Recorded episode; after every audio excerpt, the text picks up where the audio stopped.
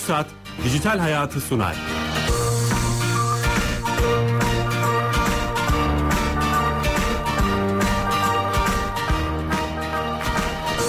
Merhaba, hoş geldiniz. Ben Bilal Eren. Teknoloji, internet ve sosyal medyanın hayatımıza etkilerini konuştuğumuz dijital hayata hoş geldiniz. Ee, bu hafta 98. haftadayız. Ee, iki hafta sonra 100. haftayı devireceğiz ve her hafta teknoloji, internetin hayatımıza etkilerini konuşuyoruz. Ee, ülkemize, birey olarak bize neler getiriyor, beklenmedik etkilerini e, vesaire konuşuyoruz. Bu hafta ilginç bir konuyu gündem yapacağız. Aslında uzun zamandır dünyanın gündeminde ama yavaş yavaş artık herkesin e, kulak aşinası olduğu bir terimle e, ekonomiyi değiştirebilecek yeni bir para birimiyle dijital para olarak adlandırılan Bitcoin'i konuşacağız. Çok değerli dostum ve e, bu konuları çok iyi araştıran, bu konularla yatıp kalkan adeta teknoloji uzmanı Ahmet Usta ile beraberiz. Ahmet hoş geldin. Hoş bulduk. Nasılsın? Teşekkür ederim. Sağ olun.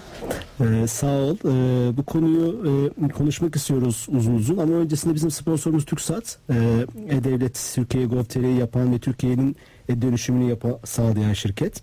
Ee, oraya bağlanıyoruz ve her hafta bize bir servisi anlatıyor. Oradaki uzman direktör arkadaşımız. Ee, sanırım Sami Bey hatta. Sami Bey Bey iyi yayınlar. nasılsınız? Teşekkürler sağ olun. Sizler de iyisiniz. Sağ olun. Bu hafta hangi servisi bize anlatacaksınız? Ee, bu hafta içerisinde bulunduğumuz hafta engelliler haftası olması sebebiyle e, devlet kapısında engelliler için nelerden neler yapıyoruz onlardan bahsetmek istiyorum kısaca. Tamam. Ee, devlet kapısıyla aracılığıyla sunulan bilgi ve hizmetlerin mümkün olan en geniş kitleye sunulması amacıyla e, devlet kapısındaki hem hizmetler hem de tasarım özelliklerinin e, engellilerin kolayca kullanabileceği şekilde olduğunu söyleyebilirim. Tamam. E, tasarımda ve geliştirilen elektronik hizmetlerde engellilerin de hizmetlere kolay erişimi göz önünde bulunduruluyor. Kullanılabilirlik ve erişebilirlik standartlarına uyum için gerekli olan tüm çalışmaları yapıyoruz. E, Türkiye'de yaklaşık 3 milyon işitme engelli bulunmakta. E, bunların E-Devlet kapısı hizmetlerinden etkin yararlanması amacıyla E-Devlet'te engel yok projesi hayata geçirildi.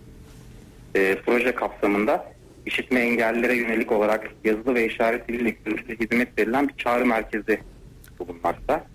Söz konusu çağrı merkezinde işaret dili bilen operatörlerimiz işitme engelli E-Devlet kapısı kullanıcılarının istek öneri ve şikayetlerine e, yazı ve işaret dili kullanarak görüntülü canlı destek ortamı üzerinden e, bu vatandaşlarımıza yardımcı oluyorlar. Süpermiş, harika. Şu an bu çalışıyor ve e, işitme Evet. engelli vatandaşlarımız bu çağrı merkezini kullanabilirler. Tabii ki. E-Devlet kapısı Türkiye Gov.tr'ye giriş yaptıktan sonra iletişim bölümümüz var. İletişim bölümünde bir form çıkıyor veya o formu kullanmak istemiyorsanız e, E-Devlet'te engel yok kısmına geçmek istiyorsanız ilgili bağlantıları takip ederek ulaşabilirsiniz. Süper. Teknolojide engel yok diyorsunuz yani. Evet. kesinlikle. Ee, çok teşekkürler tüm ekibe selamlar. Ben teşekkür ederim. İyi yayınlar. Sağ olun. Sağ olun kolay gelsin. Evet TürkSat'a bağlandık ve E-Devlet'te engel yok servisini bize anlattılar. Ee, ben tabii bu konuyu çok hızlıca konuşmak istiyorum çünkü önemli bir konu. Ee, ekonomiyi sarsacak, değiştirecek yeni trendleri olan bir konu. Bitcoin'i konuşacağız. Yeni açan dinleyicilerimiz için tekrar etmekte fayda var. Evet hemen başlayalım. Bitcoin nedir? Şimdi Bitcoin e, iki farklı anlama geliyor. Nasıl yazıldığıyla alakalı olarak. Eğer ilk harfini büyük yazıyorsanız Bitcoin kripto para birimi teknik olarak. Ama halk arasında sanal para olarak tarif ediliyor. Ve bunun altında yatan teknolojiyi ifade ediyor. Ama ilk harfini küçük yazarsanız bütün farklı sanal para birimlerine verilen ortak bir birim ifadesi. Hmm, tamam. Süper. E, o zaman sanal para, dijital para ifadesi biz de onu kullanmıştık. Doğru. E, Şimdi sanal para demek çok doğru değil. Yani biliyorsunuz e, dünyanın şu anda ortak değişim takas parası olarak kullandığı, kabul ettiği para dolar. Evet. Ve 1971 yılında Richard Nixon doların e, Merkez Bankası, Amerikan Merkez Bankası'nda altın olarak karşılığının bulunmasıyla ilgili kuralı kaldırdı. E, ve o günden bu yana doların bir karşılığı aslında yok. Ve e, baktığınız zaman doları değerli kılan şey bütün e, milletlerin, işte bütün devletlerin o paraya duyduğu saygı ve ona vermiş olduğu bir kredi bir Ülkenin anlamda.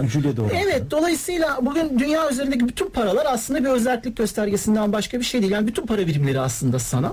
Ee, Bitcoin'e kripto para birimi yani şifrelenmiş para birimi, dijital para birimi demek daha doğru. Peki Bitcoin'in karşılığı var mı? Normalde ekonomide olduğu. Şöyle e, Bitcoin'i değerli kılan iki tane unsur var. E, bunlardan birincisi Bitcoin'in kontrollü bir şekilde üretiliyor olması. Yani e, herkes kafasına göre Bitcoin üretemiyor. Herkes Bitcoin üretebiliyor ama kafasına göre kendi istediği gibi Bitcoin üretemiyor. E, çok karmaşık bir algoritma var ve bu algoritmanın karmaşıklığı bunu araştıran kişi sayısına ve harcanan güç miktarına, bilgisayar gücüne bağlı olarak değişiyor. Ve e, bu problemi her 10 dakikada bir çözen bir kişi olabilir, bir kurum olabilir. Artık kimse. Bunu e, Bitcoin'in altyapısı dediğimiz blockchain ağına, blok zinciri ağına gönderiyor. Ve e, sistemin içerisindeki diğer kullanıcılar bunu onayladığında evet bu problem doğru çözülmüş denildiği zaman bunun karşılığında da şu anda 12,5 bitcoin kazanıyor. Ve bu bir blok karşılığında kazanılan bitcoin miktarı yıllar içerisinde azaldı. Yani ilk çıktığında 50 idi sonra 25'e düştü şimdi 12,5'a düştü. 4 sene sonra yine yarılanacak 6.75'e düşecek. Bunun sebebi de şu üretim miktarını sınırlı tutmak. İşte bu üretimi soracaktım. Bir ürün, servis, hizmet karşılığında mı? Mesela ben araba alacağım veya senden danışmanlık alacağım. Ev alacağım giysi alacağım. Yani buna karşılığında mı üretiliyor yoksa Hayır. üretilip havuzda duruyor mu? Hayır, üretilip o blockchain dediğimiz, blok zinciri dediğimiz yani blok zinciri dediğimiz şey aslında herkesin bilgisayarında bulunan bir şey, e, veri e, havuzu. Onun içerisine yazılıyor. O şifreyi çö- şeyi çözmeniz lazım. Problemi çözmeniz lazım. O problemi çözdüğünüz zaman bir blok karşılığında 12,5 bitcoin kazanıyorsunuz. Ama aslında evet Ve- bir efor gösteriyorsunuz. Evet, bir efor gösteriyorsunuz. Ne harcıyorsunuz? Zaman harcıyorsunuz birincisi. Belli bir zaman har- İkincisi belli bir işlem gücü harcıyorsunuz. O işlem gücünü elde edebilmek için elektrik harcıyorsunuz. Bu şekilde belirlenmiş Bitcoin'in üretilme kuralı. Ee, ve Bitcoin belli bir sınırla üretilebildiği için yani yıllık bir üretim miktarı var. Her 4 yılda bir üretim miktarı enflasyon olmaması için yarılanıyor vesaire. Ee, belli bir limitte üretilebiliyor. Yani 2140 yılında filan bunun biteceği ve sonlanacağı söyleniyor. İşte 21 milyon tane Bitcoin üretildiği zaman Bitcoin artık üretilmeyecek. Belli bir sınırı Bu var. algoritma açı- ilgili mi acaba? E, evet algoritma ile ilgili. 21 milyon tane algoritma sonucu bitecek ve Evet, bitmiş evet olacak. bitecek. Kabaca. Aynen aynen öyle. O şekilde Peki söyleyebiliriz. şöyle mi? Bitcoin üreticileri ve kul- kullanıcıları var. Siz ürettiniz ben onu sizden alıyorum. Şöyle mi? Darphane parayı üretir makinalarıyla. Onu devletler veya yetkili kurumlar piyasaya sürer. Evet. Bankalar, aracılığı çeşitli kurumlar. Biz de onu o parayı kullanırız. Böyle Evet. bir kabaca sistem. Evet yani diyelim ki siz Bitcoin evinizde bir çok güçlü bir bilgisayarınız var ve Bitcoin bir blok buldunuz. 12,5 Bitcoin kazandınız. Yapabileceğiniz şey şu. Bu Bitcoin'i harcayabilirsiniz Bitcoin'le satış yapan yerlerde ya da e, Bitcoin satın almak isteyen birine satabilirsiniz. Bunun da aracı kurumları var. Bitcoin kabul eden yerler var. Bu şekilde gel- gelişiyor. Ama aslında güzel bir giriş yaptık ama hemen başa dönüp bunu kim icat etti, Evet. gibi nasıl üretiliyor onun sorusunu Tamam. aldık ama nasıl Şimdi, başladı bu i- iş? İlk olarak 2008 yılında Satoshi Nakamoto adı verilen e, ama gerçekte böyle bir kişi var mı yok mu kimse bilmiyor. Yani bu kimlik gizli hala daha gizli. Anonim Anonim bir gibi. isim evet yani Japon olduğu söyleniyor. Başka bir takım tartışmalar var. Onlara hiç girmeyelim. 2008 yılında bir makale yayınlıyor. Ve yayınladığı makalede blockchain dediğimiz, blok zinciri dediğimiz teknoloji bu teknolojiyi torrent ağına benzetebiliriz. Neydi işte torrent? E, Bir milyon kişi farz edelim torrent ağının içerisinde. Bilgisayarınızda bir dosyayı tutuyorsunuz. Pek çok kişi tutuyor. Bir başkası bu dosyayı çekmek istediği zaman kim neredeyse bu dosya parçalarını onlardan alıyor. Biraz buna benzetebiliriz. Böyle bir ağ içerisinde Bu ağ mantığı ne? e, ağın mantığı şu bilgiyi pek çok kişiye dağıtarak sahte bir bilginin sisteme girmesini engellemiş oluyorsunuz. Yani herhangi bir kişi sisteme sahte bir bilgi sokmak istediği zaman diğer noktalar o bilginin doğru olmadığını söylerlerse o bilgi sisteme giremiyor. Çoklu doğrulama, çoklu Çok referans doğrulama. sistemi. Aynen öyle. Ve sistemi dağıttığınız için yani Satoshi Nakamoto'yu bu kadar ünlü kılan, Bitcoin'i bu kadar ünlü kılan aslında altında yatan teknoloji, blockchain teknolojisi. Bunu dağıttığınız için bunun merkezi bir kontrol ünitesi yok. Bu da şu yüzden mi abi? Araya giriyorum ki daha iyi. Senin Evet. çok şey var anlatmak istediğin. Bu işi biliyorsun. Bir merkezi olmasın, bir sahibi olmasın. Evet. E, o güçlenip de dünyaya hükümdar olmasın. Çok kabaca söylüyorum. Bu yüzden mi böyle bir sistem? Aynen öyle. Aynen öyle. Yani kimse bunu manipüle edemiyor. Kimse bunu müdahale edemiyor. Sistemi kapatamıyor. Yani bir bilgisayar mesela torrent ağını kapatabiliyor musunuz? Kapatamıyorsunuz. Birini kapatsan diğerleri aç. Diğeri var. Aynen öyle. E, içerisine sahte bir manipülasyonla bilgi sokamıyorsunuz. Ama bir ortak şey var burada. Anlaşma, sözleşme var. Yani sisteme giren bir bilginin de doğruluğunu da teyit etmeniz lazım. Tamam yanlışsa yanlış deniliyor ama doğruysa doğruluğu nasıl teyit edecek? Gerçek demokrasi bu belki de. Dijital Yani. demokrasi diyebiliriz. Zaten e, Bitcoin'in altında yatan blockchain belki daha uzun konuşmamız lazım onu. Pek çok yerde kullanılabilir. Yani bugün sağlık sektöründen sigortacılığa kadar efendime söyleyeyim devlet kurumlarının işte e, oylamalardan askeri sanayiye kadar kullanılabilecek bir şey Karar vericiliği, yöneticiliği herkesin katılması. Evet. ve mümkün olan çok kişinin katılması anlamına geliyor. Ve bilgiyi aynı zamanda korumak, merkezi olmayan bir sistemle yönetmek, bankalar için çok ilgi çekici ki fintech dünyası deniliyor. Finans teknolojileri başlı başına bir alan, milyarlarca dolarlık bir alan. Hemen arada şunu da söyleyeyim. Mesela Türkiye'de 2016 yılında girişimlere yapılan yatırımların yarısına yakını fintechlere yapıldı. Bu da çok önemli. Ee, Bu ağlara. bu ağ, yani bu ağlar gibi teknolojileri, ödeme teknolojileri var. Bunun içerisinde başka şeyler var. Uluslararası para transferleri var. Dolayısıyla blockchain o anlamda önemli. Ama biz konumuz Bitcoin'e geri dönecek olursak 2008 yılında Satoshi Nakamoto takma adıyla birinin yayınladığı bir makale üzerine gelişmeye başlıyor. Tabii ilk çıktığı zamanlar bunun bir değeri yok. Yani e, evindeki sıradan bir bilgisayarla bile işte herkes blok bulup e, Bitcoin kazanabiliyor. Yani bir gün bir bilgisayar çalıştırıyorsunuz akşama kadar. Bir notebook 2008 yılı ya da 2009 yılının basit bir not bu. Ne yapıyorsunuz? 100-150 Bitcoin kazanıyorsunuz. Blok ne abi? Blok o blok zincirinin içerisine yazılan her bir veri.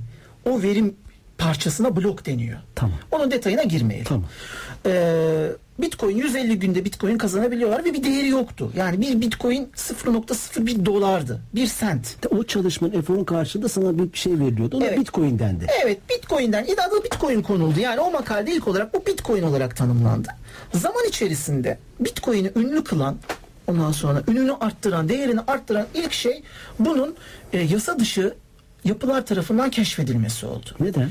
Şöyle, şimdi yasa dışı bir iş yapıyorsunuz. Uyuşturucu ticareti içindesiniz, silah ticareti içerisindesiniz. En büyük probleminiz de para aktarmak değil mi? Yani banka kanalı üzerinden aktaramıyorsunuz. Elden bunu sınır ötesine taşımanız mümkün değil. Evet, bir sürü Ondan sivit, sonra- sivit, bir sürü merkez var. Evet, çok fazla Kayıtlar sistem var. engel var. Ondan sonra uçağa o kadar yüklü parayla binir binerken yakalanırsanız işte sıkıntılar var falan filan. Artı artı dünya finans sisteminin, ekosisteminin köşe tuş, köşe başlarını tutan adamlardan da ayrı bir şey yapamıyorsun. Mesela Aynen işte öyle. 17-25 Aralık'ta başımıza gelen Evet. İran, Arabistan, Kuveyt o altın muhabbeti de oradan geliyor aslında. Evet. Belki bunun, bunun, bunun için de kullanılabilirdi Bitcoin gibi gibi. Evet yani onları tartışmak lazım. Bu, bu gerçekten şu anda bütün dünyanın üzerinde çalıştığı, merkez bankalarının çalıştığı bir şey. E, bu illegal yasa dışı örgütler bunu keşfettiler para transferi için. E, çok basit yani siz işte Amerika'dan tamam mı uyuşturucu alıyorsunuz Meksika'dan sınır ötesine para taşımanıza gerek yok. Bitcoin diye bir şey var. Basıyorsunuz tuşa dijital ortamda 1 milyon dolar gidiyor. Fiziksel olarak uyuşturucu zaten 1 kaçırmışsınız. milyon dolar karşındaki Bitcoin. Bitcoin gidiyor evet yani işte 1 milyon dolarlık Bitcoin o zaman neye denk düşüyorduysa karşı tarafa aktarılıyor. Ve bu yasa dışı örgütler tarafından Bitcoin sahiplenildi. O dönemde öyleydi. Sonra zaman içerisinde günahların para birimi olmaktan kurtuldu Bitcoin. Onu da iki tırnak arasında söyleyelim.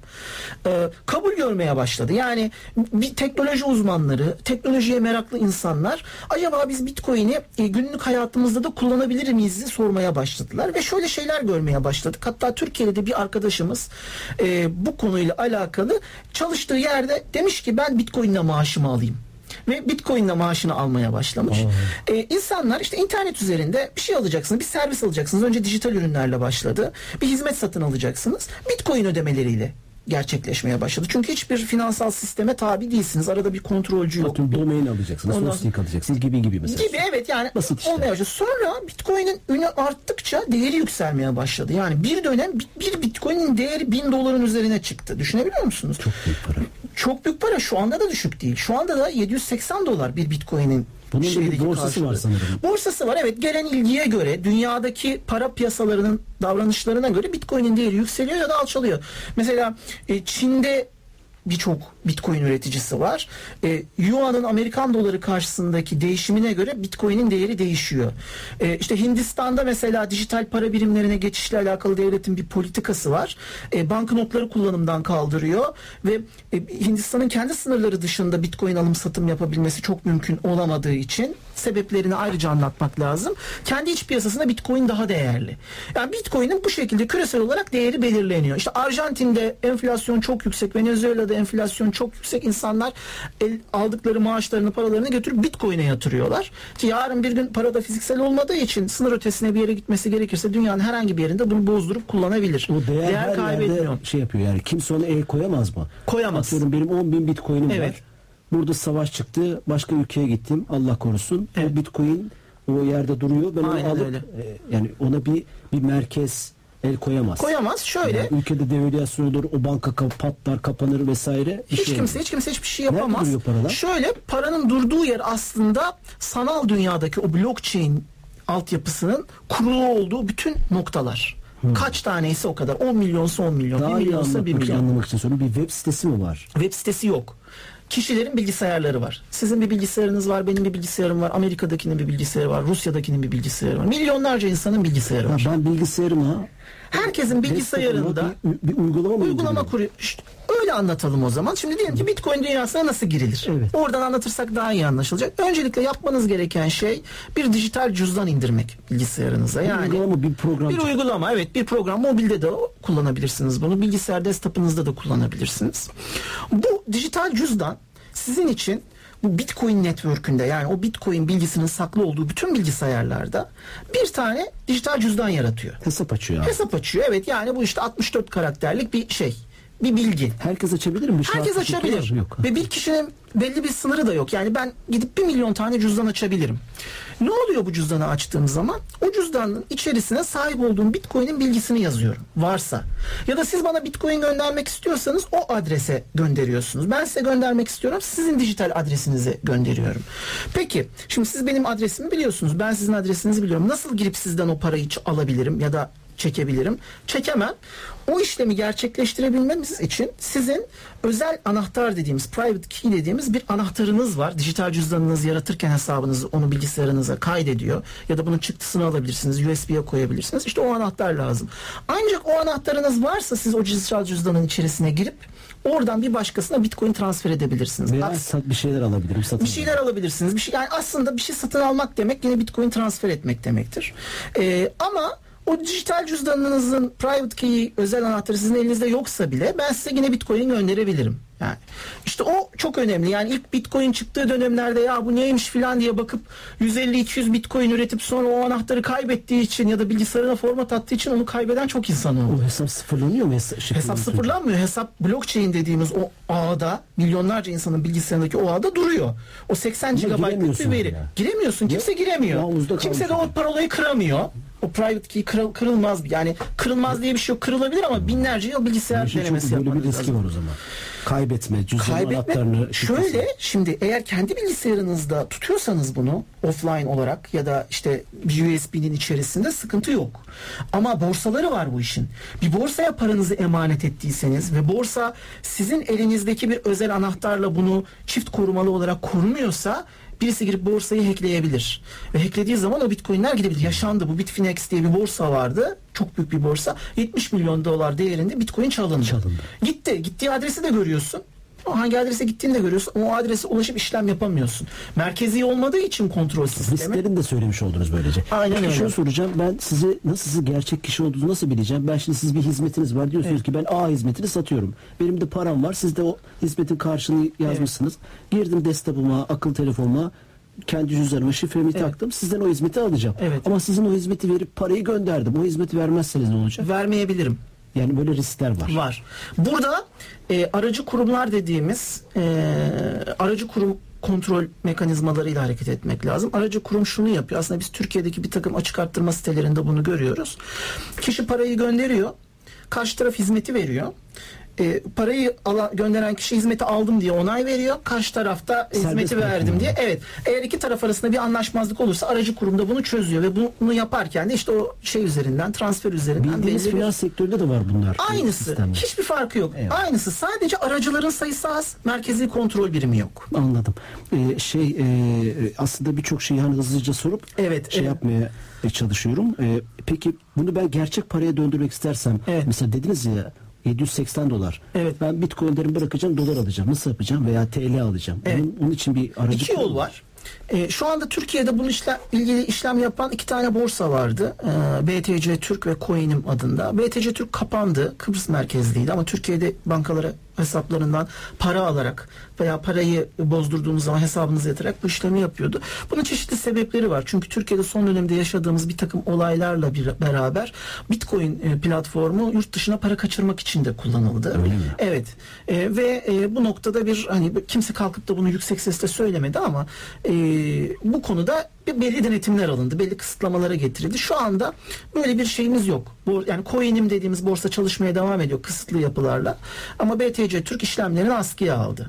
E, bir borsa üzerinden bu işlemi Yapmanız gerekiyor. Ya da sizin bir şekilde elinizde bitcoin'iniz var. İşte yurt dışına gittiniz. Bin dolarlık arkadaşınızdan bitcoin aldınız. Türkiye'ye geldiniz.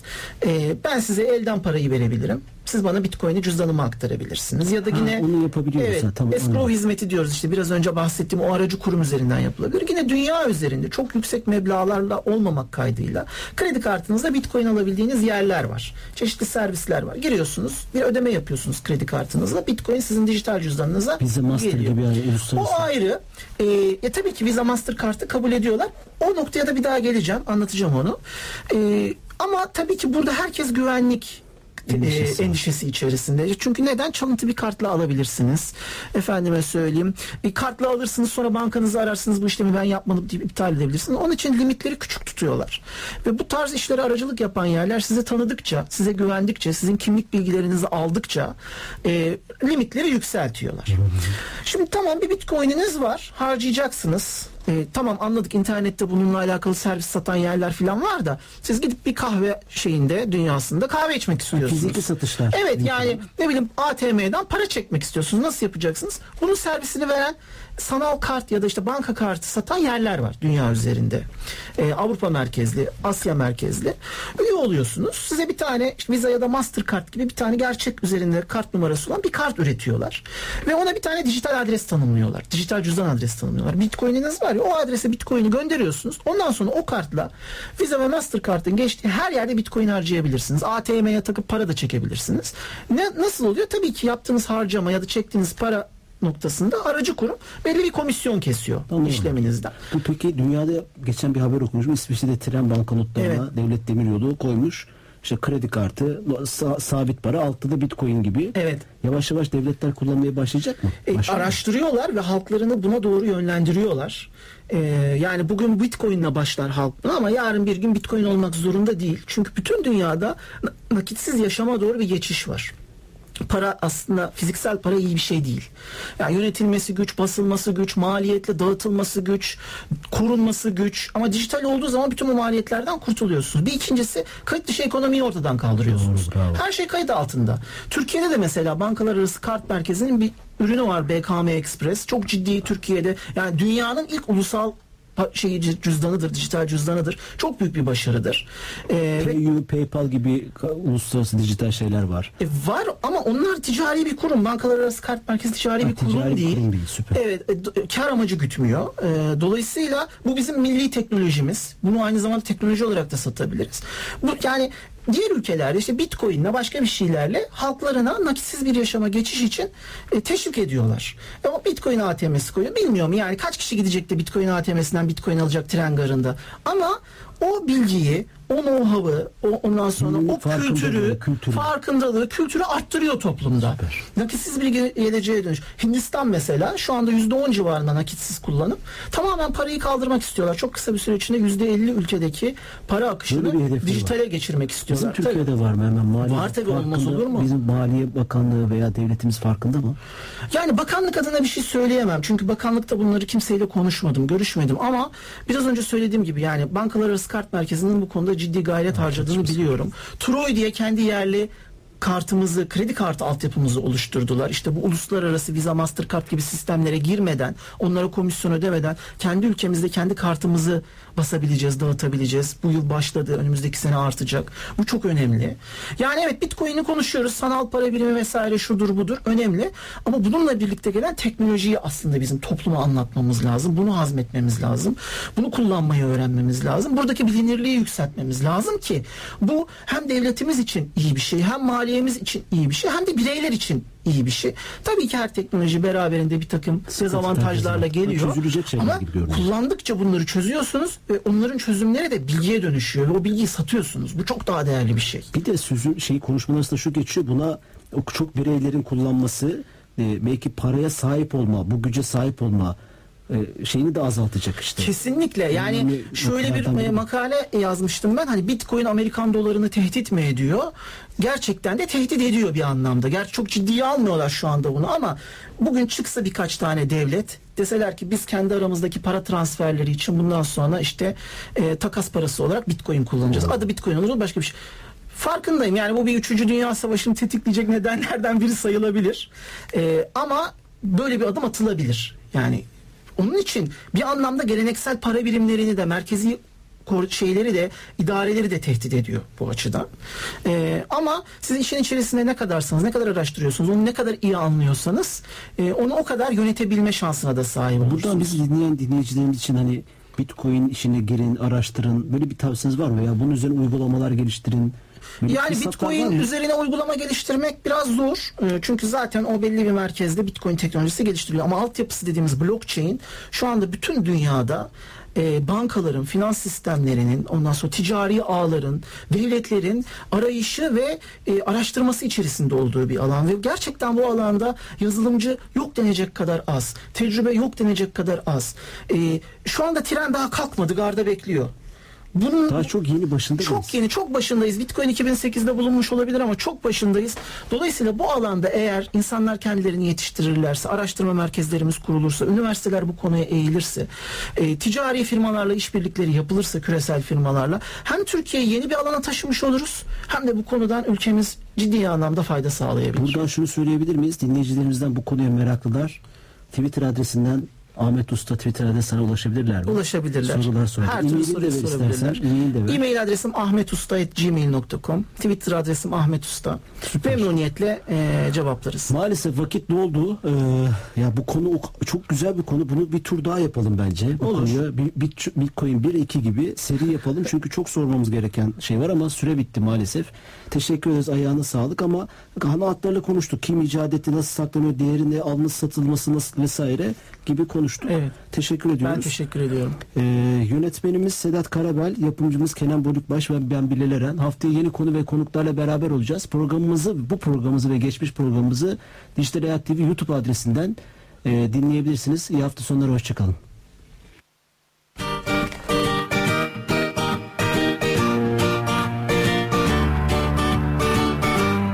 Türk Saat Dijital Hayatı sondu.